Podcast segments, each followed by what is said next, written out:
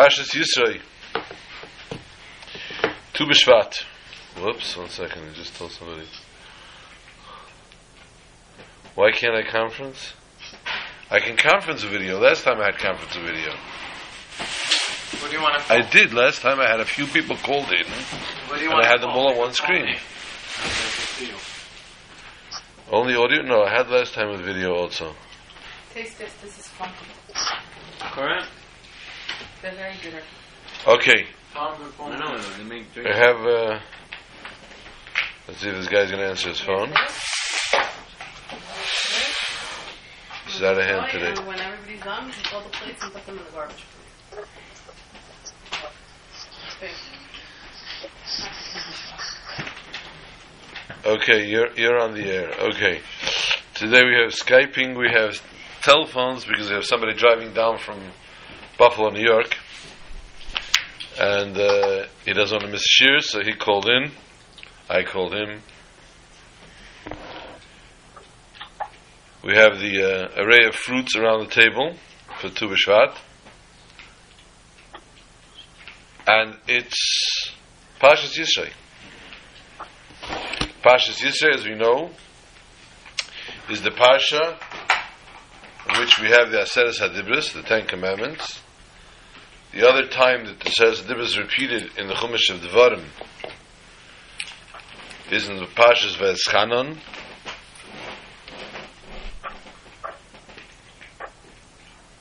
One might ask, what was Yisrael? Why did Yisrael merit this and why was it chosen? only this Pasha to have the Seres Dibis written in it. We know when Torah is referred to, it says, Ein Toiv Ela Torah.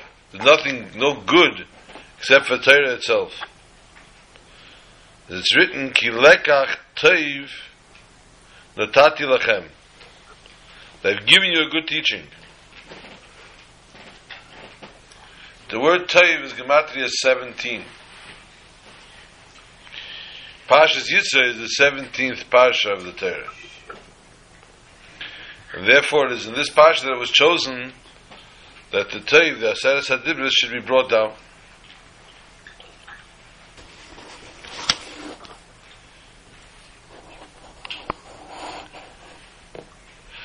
Allow us to start with the concept of Tuba of Tu B'Shvat. Ki ha'odam eitz hasodeh, for the person is compared to the tree.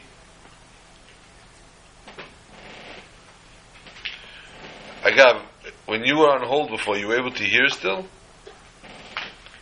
Eran? No, okay. Ki ha'odam eitz hasodeh, and since Ki Ha'odam Eitz HaSodah, so we have to understand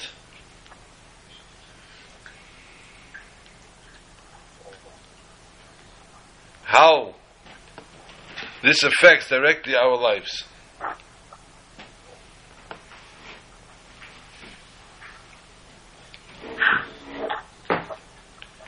The Gemara tells us in Masechtas Tainus a famous story of a Tana that was very, very tired, very hungry, very hot. And he found a beautiful shady tree next to a brook. And he sat and he drank from the brook. He enjoyed the shade of the tree to cool, and he enjoyed the fruits of the tree to refresh himself. And as he was leaving, he said, Ilan, Ilan, my dear tree, how can I bless you? You have shade, you have beautiful fruits, you have water. What else could you possibly need? I bless you, therefore, that any branches, any twigs that they take from your bran- from your tree to replant elsewhere should grow to be as beautiful as you are, to merit to be with the same river, water, etc.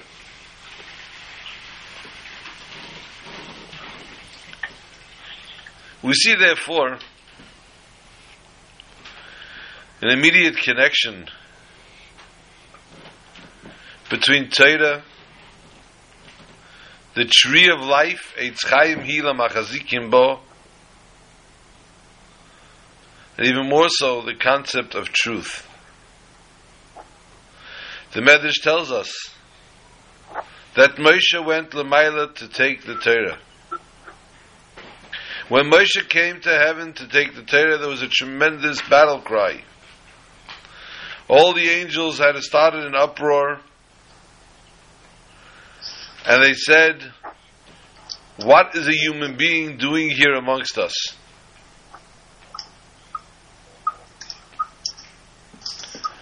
And the Baskol came out and said he is here to take the Torah. Upon hearing this, the angels went ballistic.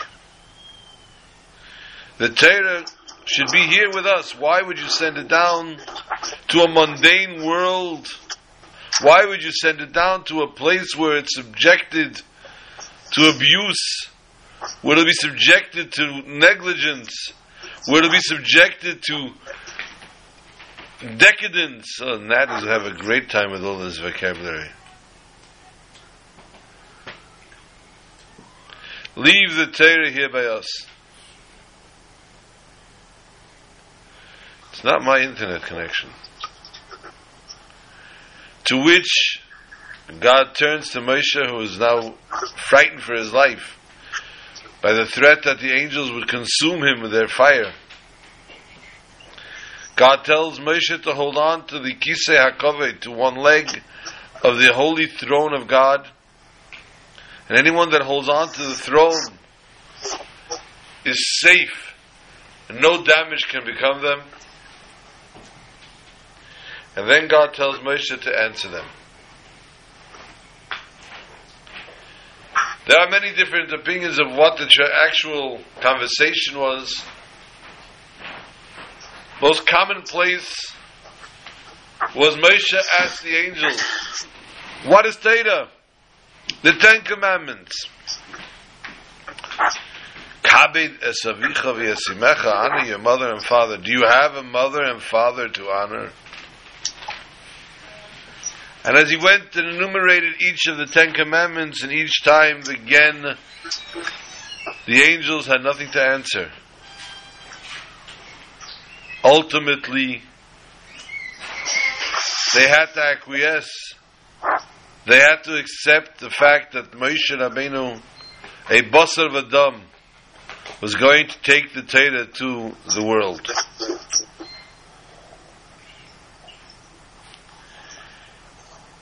Now Moshe was set. Time to take the Torah. And we spoke about this other medrash as well, where God wanted to express and tell Moshe what is Torah. Torah is truth. What is truth? Truth is a tremendously hard concept for a human being's mind to grasp. If we think about it in our daily life, how hard it is to actually say the full, complete, ut- utmost, unadulterated truth. There's always something, there's always a twist, there's always a, a con- contortion, I guess the word would be, of actual truth. And so God took Moshe Rabbeinu to a step on a ladder, and He showed him a tremendous, a, a very, very beautiful scene. The scene opens with a beautiful field, a gorgeous flowing river, and an amazing tree. And a beggar comes by. Sorry. Sorry. A rich, a knight in shining armor comes by, dismounts his horse, gives his horse to drink water, and as he takes some water, his bag of gold coins falls from his shining armor. And he rides off to the sunset. A few moments later, a young shepherd boy comes with his beautiful little sheep. And he brings each shepsel, each one one at a time. He treats them like they were the only sheep that he had. And he saw to it that they grazed in the grass and made sure that each one had a drink of water. And as he gathered his sheep to move away from the field to move on, he saw the little bag. And he opened the bag, it was a bag of gold coins. He looked to his right, he looked to his left, there was no sign of any human being, nor was there a sign on this un, um, unmarked, unceremonious bag.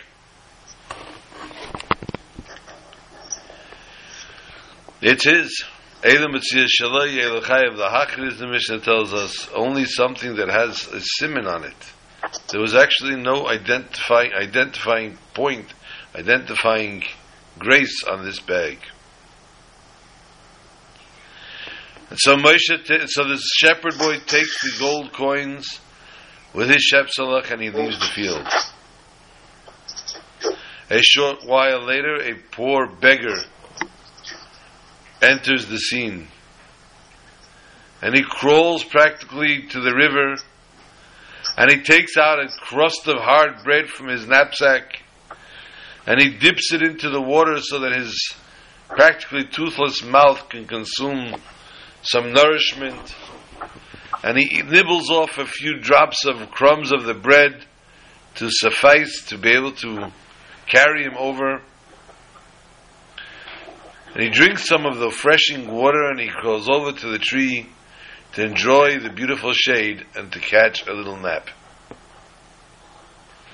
Suddenly, the knight in shining armor reappears. The knight in shining armor reappears and he's looking furiously. He's looking to the right, he's looking to the left, and he doesn't find what he's looking for. And suddenly he sees under the tree the old beggar. And he runs over to the beggar and he grabs him, he starts to beat him and scream and yell, Where is my money? The beggar, waking up from a stupor, not knowing what this man was talking about, not having any idea, not knowing where to hide from the blows. The beggar says, I don't have anything. The knight, of course, did not believe him, and he draws his knife and he slaughters this beggar. As he slaughters the beggar, he takes the knapsack and he tears it open.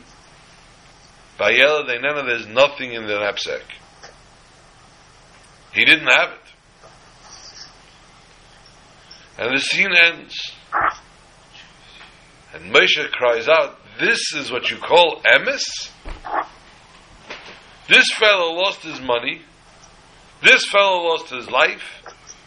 And this shepherd boy became rich. Where is emes involved here? God said to him, Watch. Go up another step. And as he mounts another step,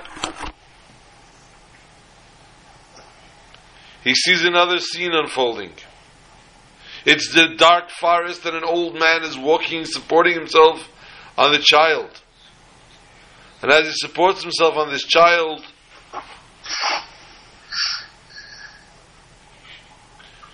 a thief comes out from middle of nowhere.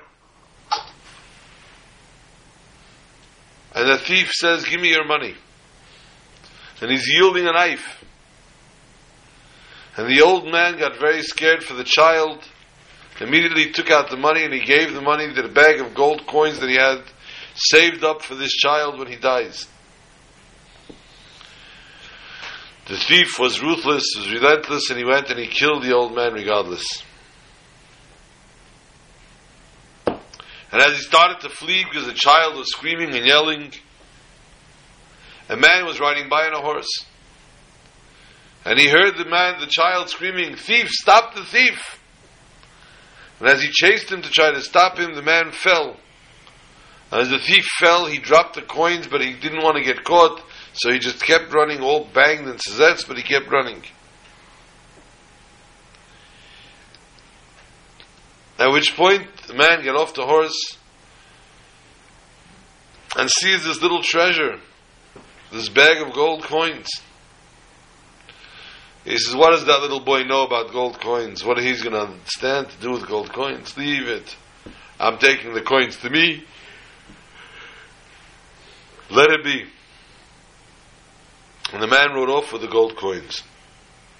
Now Moshe Rabbeinu understood what emes is all about. He understood that the second scene happened first. And that the man, that the man in shining armor of the second scene was the man on the horse, in, in his first scene was the man on the horse in the second scene. And he picked up the gold coins which belonged to the little boy. The little boy got himself a job as a shepherd. And as a shepherd, he started to, he, he deserved the coins. And therefore the knight in shining armor lost the coins. And as he lost the coins, the boy got the coins that belonged to him rightfully. The thief, in turn, became a beggar. And because he was a beggar, but he deserved to be killed, since he had killed before, since he had killed for the money, his punishment was death. And therefore now, he paid for the punishment, and he was killed. This, therefore, Moshe now sees how Torah is totally true. The truth and the beauty of Torah.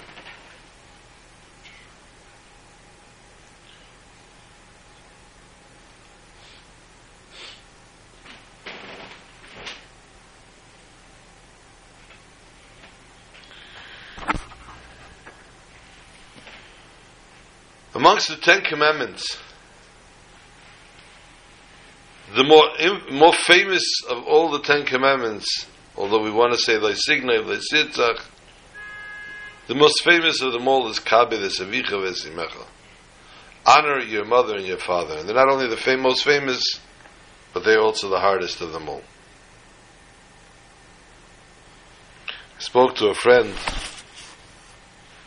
of course, your name no reason to say his name. His parents, Baruch Hashem, are in their 90s. And he very proudly told me they don't live near him, but he sees to call them at least once a week. Baruch Hashem, they must be in good shape. Doesn't feel that any reason to call them more often than that. He calls them once a week. A beautiful thing. We should all be able to merit such a thing. Once a week. Okay? But honoring your mother and father are on the same plane as fearing God. And one of the simplest explanations, if we take the word avicha, aleph, ves, yud, chof, Aleph is one, Beis is two, Yud would be one in what's called Misper Katan. So that's four. And the Chaf would be two. Make it six. And Imecha, one is Aleph, Mem is four, is eleven. And Chaf again is two, makes it thirteen, which is the Gematria of Echad. Echad refers to Hashem Echad, Shema Echad. And therefore, the person that honors their mother and father properly always welcomes the presence of God in their home. There's Gemara Masechtas Kedushin, a famous Gemara, that teaches us, Rabbi Elazar says, how do we know, Rabbi Eliezer says, how do we know how to honor our mother and father? From the story of a fellow named Domo ben Esina. Who was Domo ben Esina? A guy, a non-Jew. Domo ben Esina, the Gemara tells us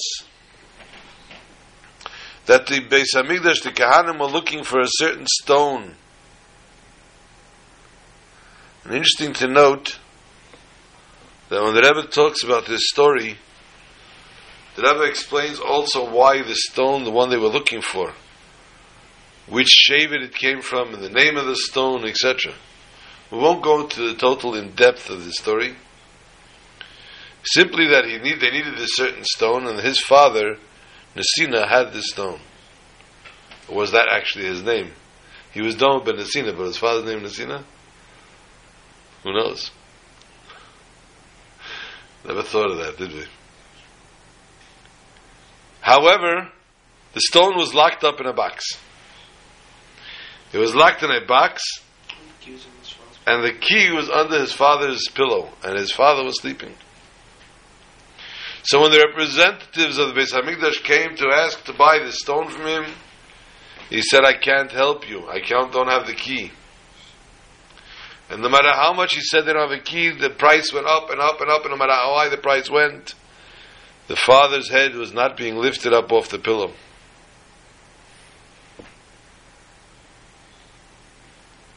They went elsewhere to find the stone, and Doma ben Asina remained without the money. And we're talking about very big money. Ultimately,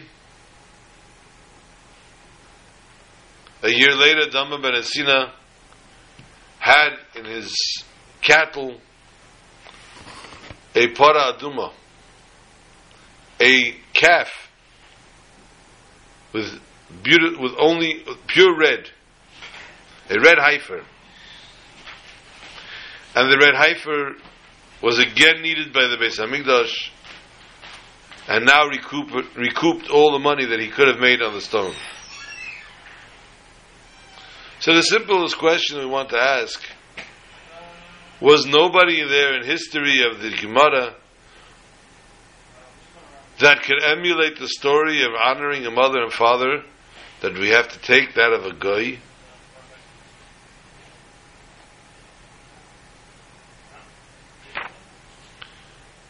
Eliezer was trying to tell us a very interesting message. Many of us are under the impression that the reason we have to honor our mother and father is because we owe it to them. They were good to us. What was it? Some guy went to put a sign on That's fine. for uh, Devorah Benjamin. Shmuley still there. The Gemara tells us. The Gemara tells us. Oh gosh. Most famous, one of the most famous bumper stickers they have in America is "Treat your children well; they choose your nursing home."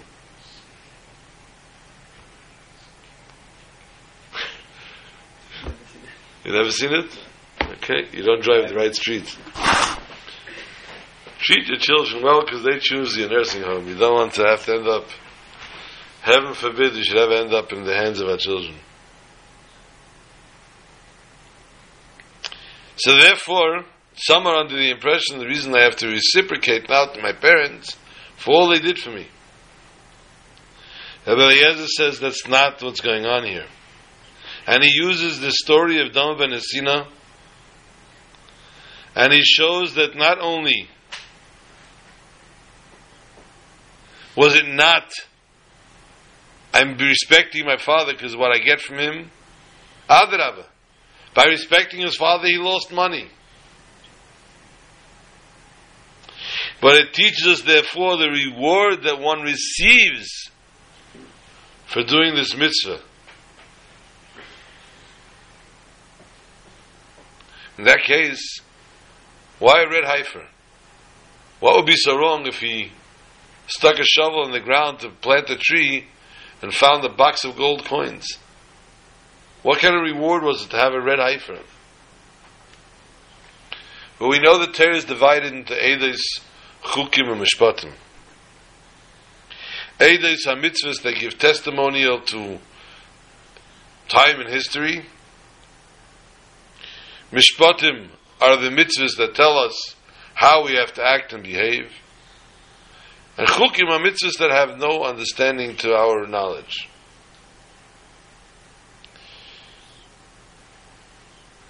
The paraduma, the mitzvah paraduma, is in the category of chukim. Not only the category, but zois chukas atayra, the Torah tells us in Bamidbar, this epitome of a chok is paraduma.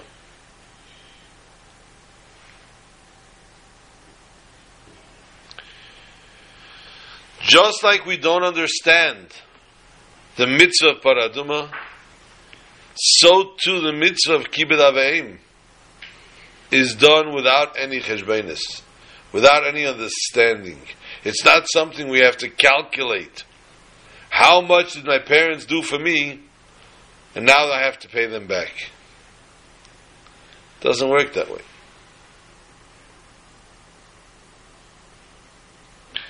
And the Torah tells us the reward for Kabbalah Savicha Vesimecha is Leman Yerichun Yamecha Al All it has to say is V'yarichun, and your life will be longer. You will be blessed, as we say every Friday, with longevity. What is the word Leman? Leman is the Gematria 190. 190 is the Gematria of Ketz. Is the time when ultimately Mashiach will come. Therefore we know Leman, that it brings about literally the coming of Mashiach. Kabe de Savicha, the last letters of the words, Kabe de Savicha Dalid Sof Chof, is Gematria 424, which is the same Gematria as Mashiach ben David. We've said this many times before. When they read the Ten Commandments, the minhag is that everybody stands up and faces the Sefer Torah. No matter where you're standing in shul, you face the Sefer Torah.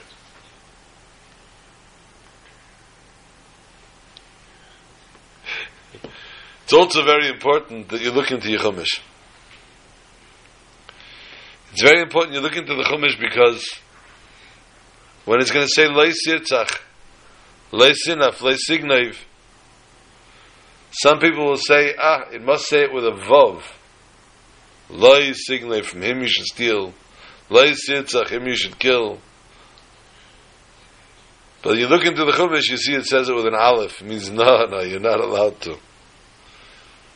It's very, very important that we look into these things.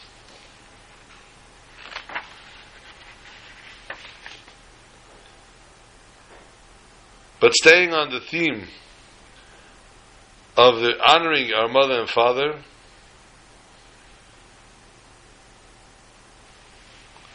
Kabed es avicha v'yesimecha. Kabed avicha. Why is es? The word es technically is extra, superfluous. We know a klal. We have have, a person has to honor their father except when it comes to Chil Shabbos. Or violating anything in the Torah. Kabed es avicha chof aleph aleph, the first three letters, is 22. 22 letters of the law, 22 letters of the aleph beis, which, with which the Torah is written, with these 22 letters. If it's against one of these 22 letters, the Kabbalah Savicha falls apart. And then, like you said before, the last letters, Kabbalah Savicha, is Dalid, Sof, Chof, which is the same as Kedas, Kedas Moshe Yisrael, which means it has to be in harmony with Halacha. We can't deviate from anything in Halacha.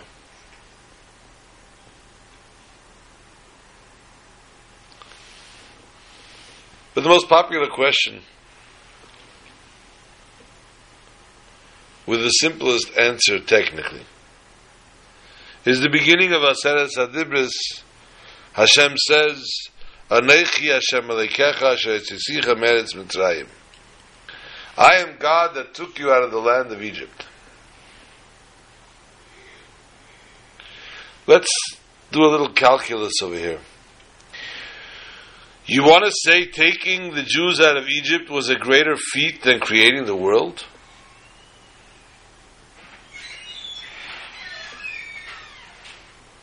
Creating the world was definitely a much greater feat than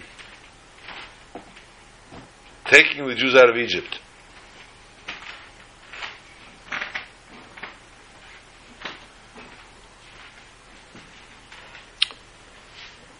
However, the layman answer would be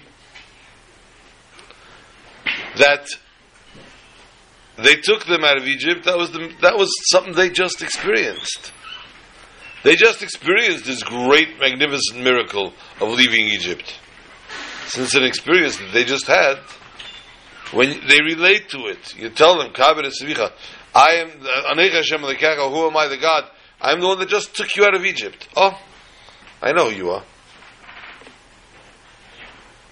If that's the case, let's get more frequent.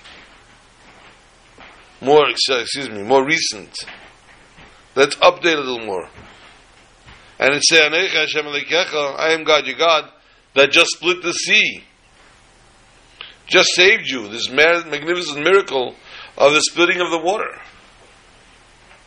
If you want to do something you want to tell me something that's um, current events, something that I can relate to, put it that way. Put something that's even more current, splitting of the Red Sea. So therefore we must say that there's a significant translation, a significant hint in the words Asher Tisicha Meretz Mitzrayim.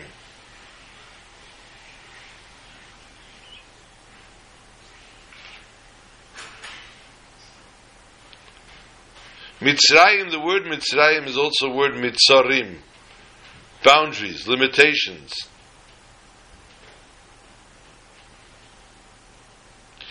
Torah gives a person the capability of rising above limitation.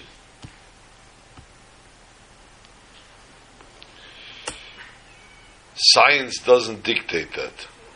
Science doesn't understand what it could possibly mean for a human being to rise above what limitations there are in the physical world. But when you go to a forensic scene of a burning building, and you go to a room that a person was locked in because of the fire surrounded the room, and you ask him, How did you get out? And the person says, I think I got out through that hole in the wall. And you take a physical tape measure and you measure the hole. And that same physical tape measure, you measure the human being's mass, you will see that they don't jive. There's no physical way that physics can explain that this fellow squeezed through that hole.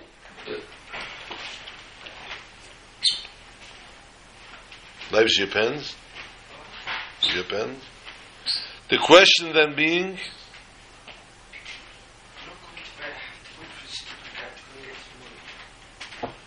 hmm? The question then being How did the person physically get through that hole? Science has no explanation. Science would love to try to. A mouse can go through a hole of a pencil because they have no bones. Squeeze through anything. But a human being has bones. Smack somebody around a few times to see how many bones you break, you'll know that the guy has bones. So we have to understand, therefore, how did this actually happen? There's no physical explanation. So too, Torah. Torah rises. Torah brings us to such a level. It takes the physical being and turns them into something that physically is not understandable. Spirituality and physicality are nothing on, they're totally on a different page. They're not even in the same book.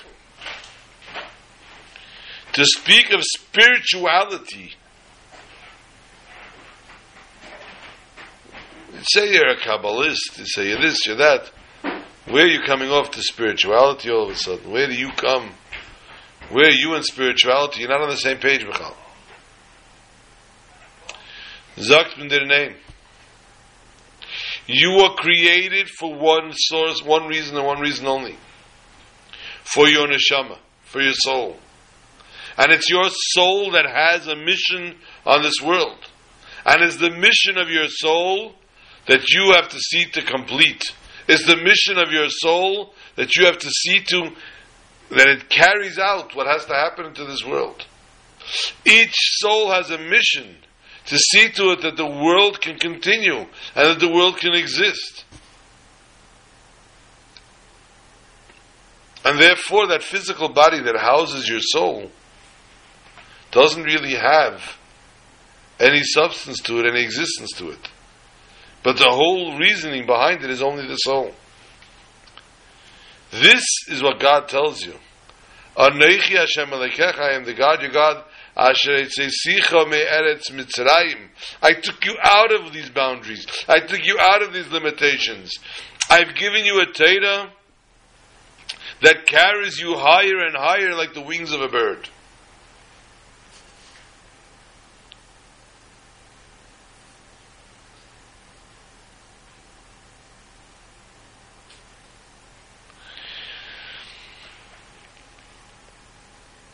We see the beginning of our Pasha some very interesting phenomenon. We see that Yisro, Vayishma Yisro, Yisro heard all that was done to Moshe and to the Jews. Rashi immediately tells us what did he hear? Shamsuf, Molek.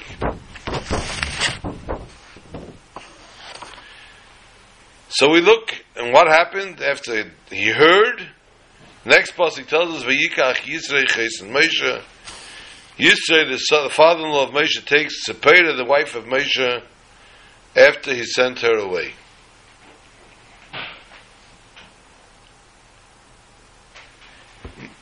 Yisro heard of these great, tremendous miracles that took place now to the Jews and to Moshe. And the only thing he could think of to improve the predicament now and to make something of this is to bring Tzipora back.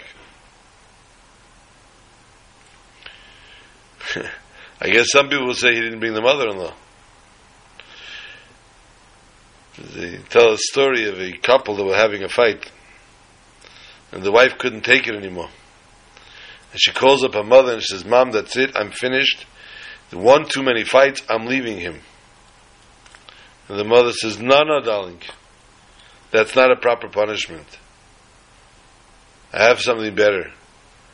She says, What, mom? She says, I'm coming to live with you. I'm going to move into your house. He didn't bring his figure. He only brought Tzipora with the children. But what's the Achar Shiluchel? And Rashi tells us a very interesting story because the Mechomish the Mikra is curious to know. Rashi tells us that Zipporah and his children, Gershon and Eliezer, were on a donkey traveling to Egypt. They were coming together with Moshe to free the Jewish nation. Aaron came to meet them in the desert, and Aaron says, Moshe, you got to come, I understand. Tzipora, you got no business coming. We have enough problems here. So Tzipora turned to Moshe and said, but, but, but what about our marriage? So Moshe said, I'm going to redeem the Jews. I'm going to take them out of Egypt. You have nothing to worry about. We'll be together again. She says, let me ask you a hypothetical question, Moshe. What happens if Parai turns to you and says, I'm ready to free the Jews like you ask, but if it's so important to you, I want you to stay here as my slave. Give up your life for them, give up your existence, become my slave, and you'll stay here in Egypt, and I'll let all the Jews go. You'll be the ransom. Would you say no? Moshe said, of course not. So if Parai chooses to throw you in a prison somewhere and I lose you and nobody knows where you are, because the cell phones have no service down there, and I'm sure they're not going to give you a computer to, to text, to email me, I'll have no idea where you are, and I'm going to remain what's called an eguna, a wife with no husband, not knowing where her husband is. The halacha is, the law is in Torah, when a man goes to war, the man has to give the wife a get. With a stipulation, of course, that should I not return from the battle, you'll be free. Moshe gave this very get to Tzipora. However, Moshe had a problem. The problem was Moshe was a Kohen. And a Kohen cannot remarry his divorced wife. He cannot marry any divorcee. Not even his own. Vayishma Yisro, the Torah tells us, is kol asher lekim leMoshe. He heard everything that God did to Moshe. What happened to Moshe? God demoted Moshe from a Kohen to a Levi. As a Kohen, he could not remarry Tzipora. As a Levi, he could. And therefore, Achaz Shilucha, after sending her away, after divorcing her, now Yisro found the solution. Because he heard what was done to Moshe, that he became a Levi. And therefore he came running and brought back Tzipora.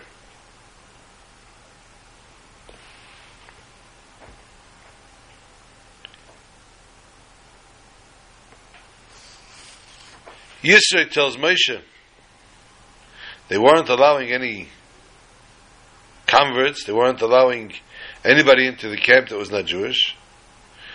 Ani chaysencha Yisro, I am your father-in-law Yisro. The words Ani chaysencha Yisro are Rashatevis. Aleph Ches Yud, Achi, my brother. It's brought down in Mefarshim that Yisro had the neshama of Cain and Moshe had the neshama of Hevel.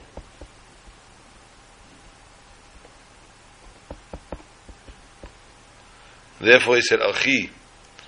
And now they had to rectify what took place between Cain and Hevel. One interesting note discussing I said the Ten Commandments, the giving of the Ten Commandments, it says that God's voice traveled and it had no echo. Usually, the stronger the voice, the stronger the echo. By saying that God's voice had no echo, Rahman al you're telling me that the God's voice was so weak and therefore did not have an echo to it? The tell us, no, that's not what happened. Rather, God's voice was so strong that it penetrated everything. If it came to hit a wall or hit a, a, a mountain, it went right through it. And therefore it didn't echo back. It didn't come back as a repeat. I'd like to also say something about Tu quickly. But prior to that, I just want to say one more thought about the Aseret Hadibis.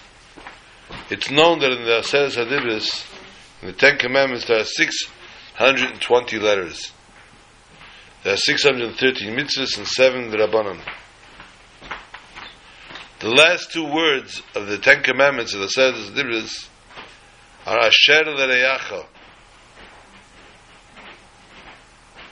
Asher L'Reyacha is an acronym for the seven mitzvahs of the Rabbanim. Aleph from Asher is Avelus, the laws of mourning. Shin is Simchas Chassan V'Kala, the Sheva Brachas of a Chassan Kala.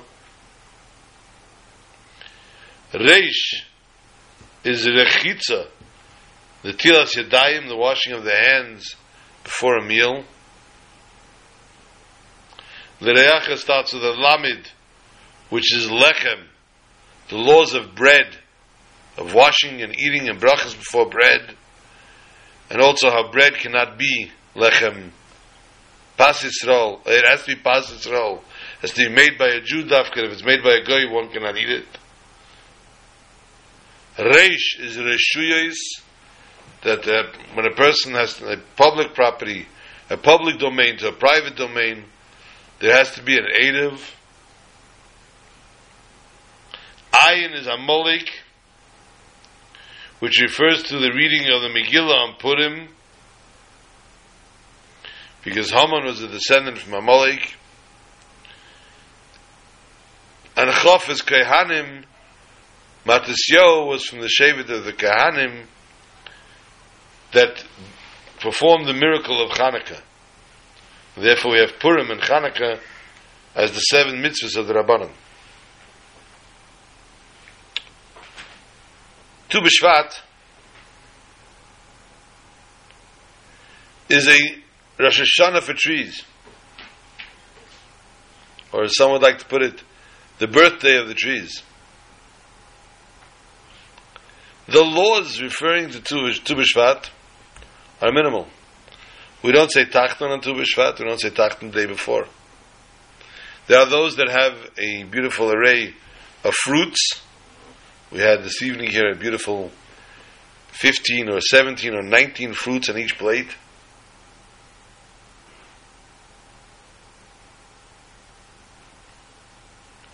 All these customs are beautiful.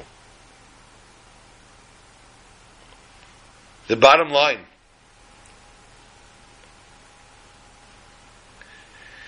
is that until Tu B'Shvat, the rains that have fallen have enough to nurture the trees and the plants and the fruits. And therefore now, henceforth, the rains that are coming are for future plantings.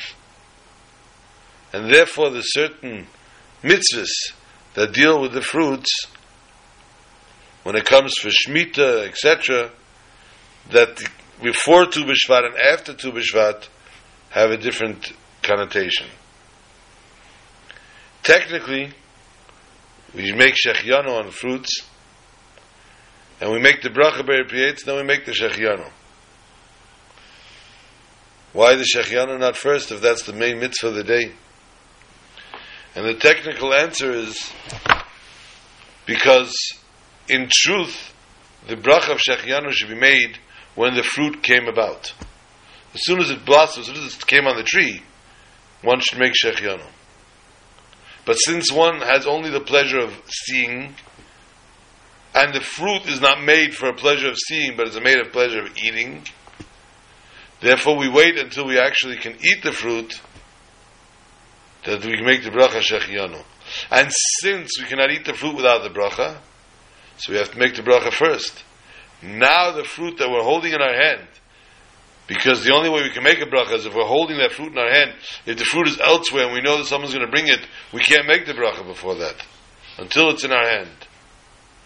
So now the fruit is in our hand, and the bracha is made, and therefore it's ready to be eaten. Now at this point in time we can enjoy it and make shechianu. Shechianu will also be made, hopefully another t- occasion tonight, with the Bias Goel Tzedek, with Mashiach Tzidkenu, first bracha that we make when we see Mashiach is Shechianu, V'kimanu, V'giyanu, Lizman Hazeh. I'd like to also wish happy anniversary to the wonderful couple on the road. Shavarichas Yom Vishanim, Shav lange toge- together. Should bring up their children together, take all their children to the chuppah gesunde together. many, many, many happy years. And this, we just wish good Yom Tov and happy birthday to the trees.